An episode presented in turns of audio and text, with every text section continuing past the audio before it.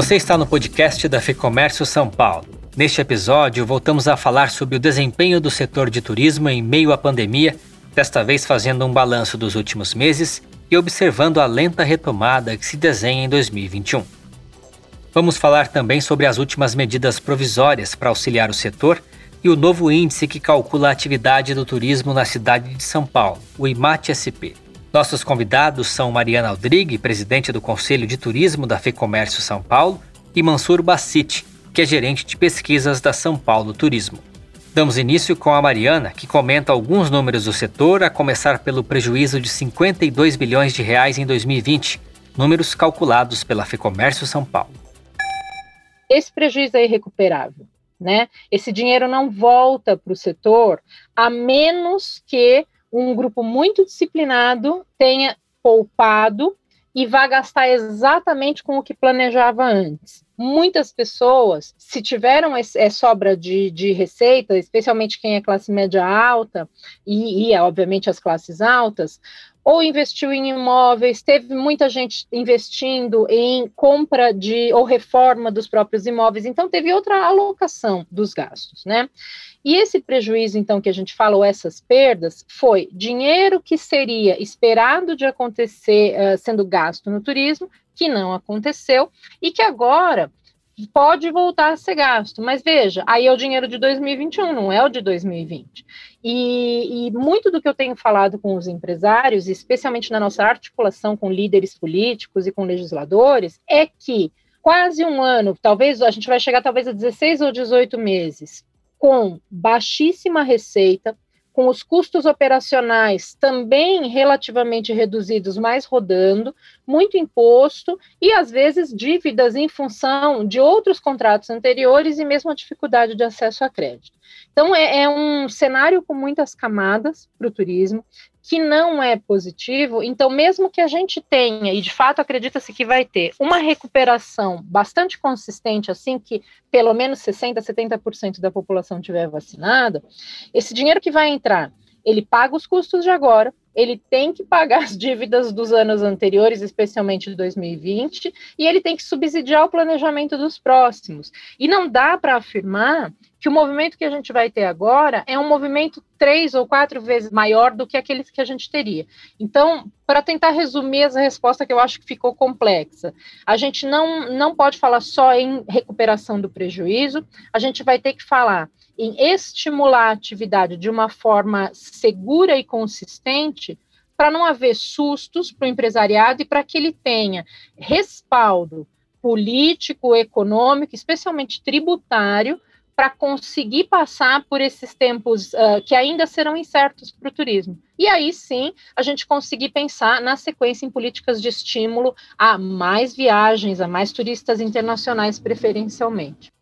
Você falou rapidamente a questão das políticas públicas. A gente viu recentemente entrar em vigor o programa emergencial de retomada do setor de eventos e aprovação da MP que prorrogou as regras de, de reembolso de passagem aérea agora na pandemia.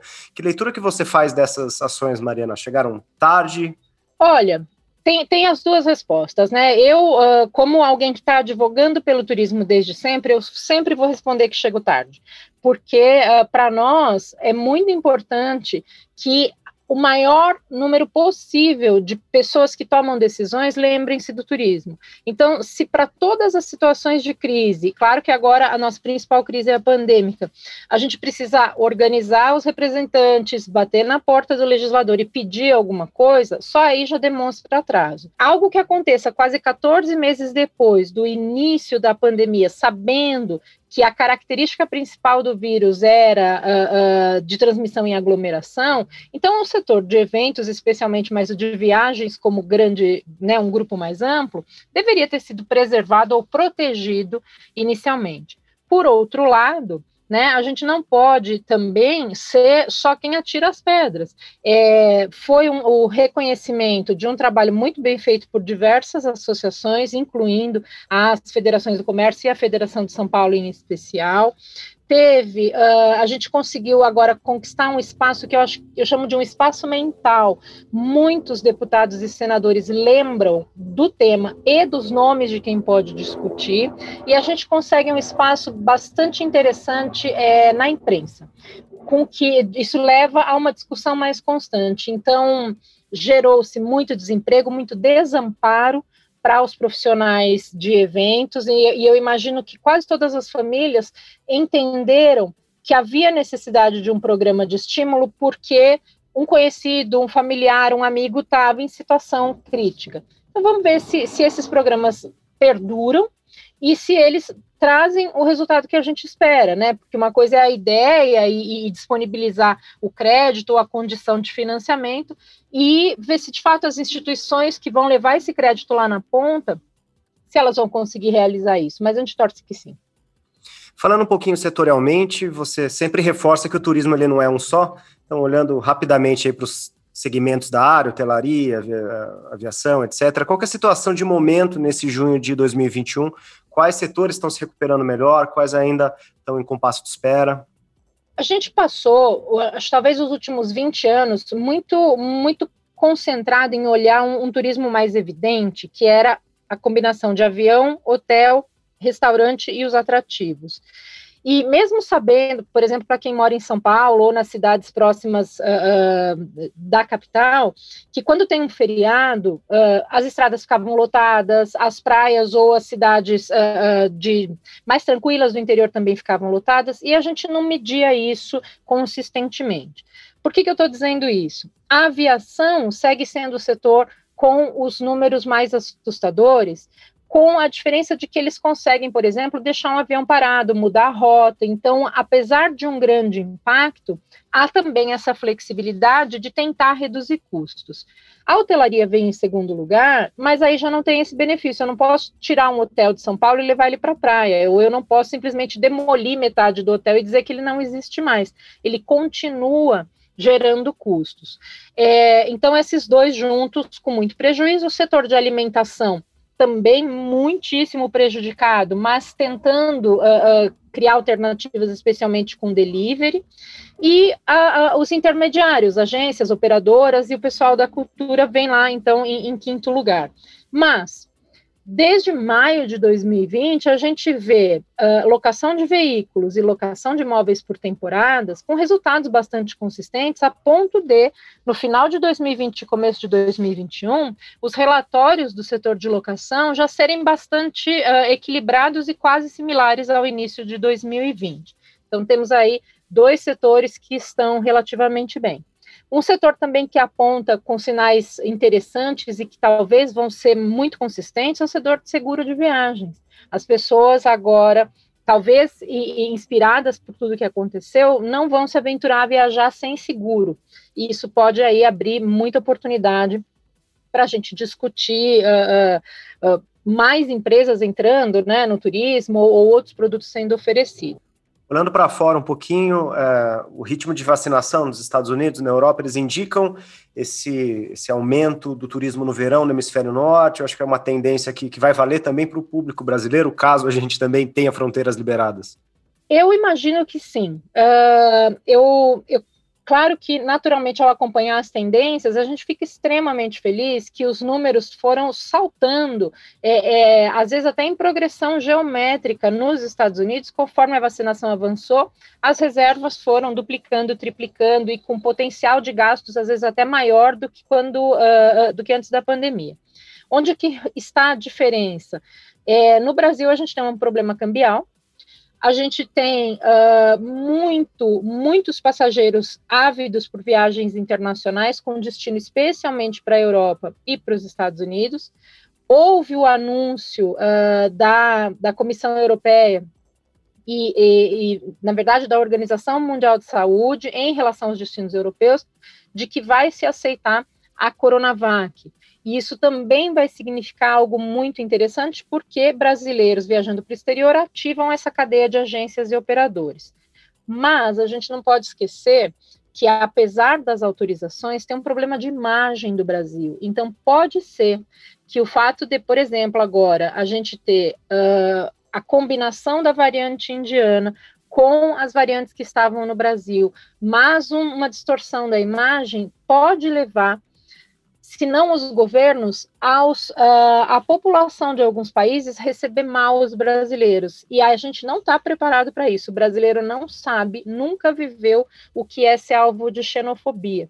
Então, embora uh, seja muito complicado falar o que, que a gente tem que fazer para evitar isso, é, tem que estar tá no nosso radar. A gente vai ter que olhar e de alguma forma tentar uh, se precaver ou orientar nossos passageiros, nossos clientes para isso. Mas, sem dúvida, amplia a vacinação, libera a entrada no exterior e se a gente conseguir reduzir um pouco a relação dólar-real, é, vai ser algo muito promissor para o turismo. Legal. Para finalizar, Mariana, e voltando aqui um pouquinho para dentro de casa, a FEComércio e a SP Tours acabaram de lançar um índice novo que calcula a atividade do turismo aqui na cidade de São Paulo, o IMAT SP. Queria que você falasse um pouquinho sobre esse índice, o que, que ele de fato calcula e como que o empresário pode fazer uma leitura desses números. Perfeito. Uh, o nosso compromisso, já desde 2018, quando começamos esse trabalho no Conselho de Turismo da Federação, foi ampliar o volume de informações consistentes, baseadas em dados reais e que fossem comprováveis. Parece um monte de palavra difícil, mas é tentar diminuir o achismo em relação ao turismo. Então, ao divulgar esse dado, ele é um dado ainda com uh, números muito baixos. Nosso melhor resultado, porque é o início do índice, está em janeiro de 2020 e aí vem a queda março e abril e uma, né, uma ondinha subindo, a gente está perto aí de 40% do que já foi num janeiro, que é tipicamente um mês ruim para a cidade de São Paulo. Desenvolver um índice para uma cidade e não para um estado ou para um país ajuda o empresário a tomar uma decisão mais é, é, responsável em pensar: faço todo o investimento agora ou divido ele ao longo do tempo? Concentro em relação a alguma abordagem ou vou direto para é, é, todos os segmentos de turismo. Então, a nossa tentativa, ao criar o índice, que combina ocupação, desembarques, geração de emprego e faturamento, é, embora ele em si não seja um valor uh, absolutamente real na precisão, ele é um termômetro muito claro de para onde as coisas estão indo. Para entender melhor os detalhes desse índice, o IMAT-SP, ouvimos também o Mansur Bassit, que é gerente de pesquisas da São Paulo Turismo, a SP Tours. Ele nos fala um pouco mais sobre esta ferramenta e seus resultados mais recentes. Então, o IMAT, na verdade, é, é uma, uma combinação de, de, cinco indicadores, que é o movimento dos passageiros no aeroporto de Congonhas e Guarulhos, movimento dos terminais rodoviários, o estoque de empregos, a taxa de ocupação hoteleira e o faturamento das empresas de turismo. Né? Então, esses cinco indicadores compõem esse índice de mensal de atividade do turismo. E qual que é a evolução desse índice? A partir de quando que a gente consegue ter uma leitura dessa atividade conjuntamente? E qual que é a evolução dele até hoje, Mansur? Então, como esse é um índice novo, né, criado agora, a partir desses cinco que eu falei, a gente fez o janeiro de 2020 como base zero, como base 100, desculpa, e a gente começou uh, a perceber a, a, curva, essa curva que vem vindo desde janeiro do ano passado, do, desse novo indicador, acompanhando muito a, a, curva dos outros índices. Então, a gente tem essa queda, por causa da pandemia inevitável, que vai para o fundo do poço, né, para um nível mais baixo, que foi abril de 2020, e a partir do conhecimento da pandemia, né, da, de tudo que foi foi sendo gerado pelo governo, né, auxílios, a, a, essa atividade começou a andar, crescer, crescer paulatinamente, chegando no ápice em dezembro e quase janeiro. Mas a partir dali a gente viu a segunda onda voltar e a gente viu essa curva em queda até abril e provavelmente maio, porque em maio isso vai, é, vai refletir abril, onde a gente está aí numa fase de transição entre a fase vermelho e laranja em São Paulo. Então, a gente está ainda nesse momento muito seguro de uma terceira possível onda, de duas mil mortes no Brasil ainda diariamente. Então, a tendência ainda é que maio a gente veja eh, esse declínio ainda. Quais são os números mais recentes, Mansur? E qual é a relação deles, comparação deles, na verdade, com o, a base 100, né, que foi em janeiro de 2020? Como que a gente está comparado com janeiro? Então, a gente está, é, vamos comparar em janeiro, a gente está quase 62% abaixo, né? 61 e pouquinho dessa atividade, né? Então, está 40% da atividade. A gente, em comparação com abril do ano passado, a gente está 43% maior, mas qualquer comparação com abril do ano passado é uma comparação, o pior momento de qualquer atividade, de qualquer movimento em aeroporto, de qualquer movimento em rodoviária. Quer dizer, abril do ano passado foi, foi o pior momento da, da pandemia para a atividade do turismo na cidade de São Paulo. Hoje a gente está maior que abril, se comparar, mas a gente está ainda 60% abaixo, né? 61% abaixo. E como que os empresários podem ler esse índice, podem interpretar esse índice? Ele captura algumas tendências uh, do setor? É, essa tendência que a gente vê no IMAT, a tendência eh, praticamente dos outros índices, talvez só estoque de emprego não, não, não, não acompanhe muito, mas a gente sabe que é, possivelmente é, a gente vai ter uma retomada só no segundo semestre, por causa da vacinação, né, que está avançando ainda lentamente, mas isso começa a gerar um pouco de, de confiança, né? Eu acho que essa confiança tem que ser tem que ser fortalecida, né? Porque mesmo com a vacinação, a gente ainda tem que tomar cuidado e as pessoas ainda estão um pouco inseguras, também pelo desencontro de informações que a gente tem no país. Mas o empresário sabe que ele precisa agora ser criativo, trabalhar com segurança, por exemplo, dos seus, dos seus equipamentos, dos hotéis, dos aeroportos, tudo isso vai colaborar para construir essa confiança para as pessoas uh, saírem vacinadas, mas e confiantes que elas estão seguras. Né? Então, eu acho que no segundo semestre essa retomada vai, vai, vai, vai aparecer nesses gráficos eh, já com uma forte tendência de, de, de crescimento.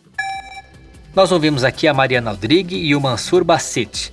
Lembrando que se você é empresário e quer se manter atualizado, vale a pena conhecer o lab.fecomércio.com.br.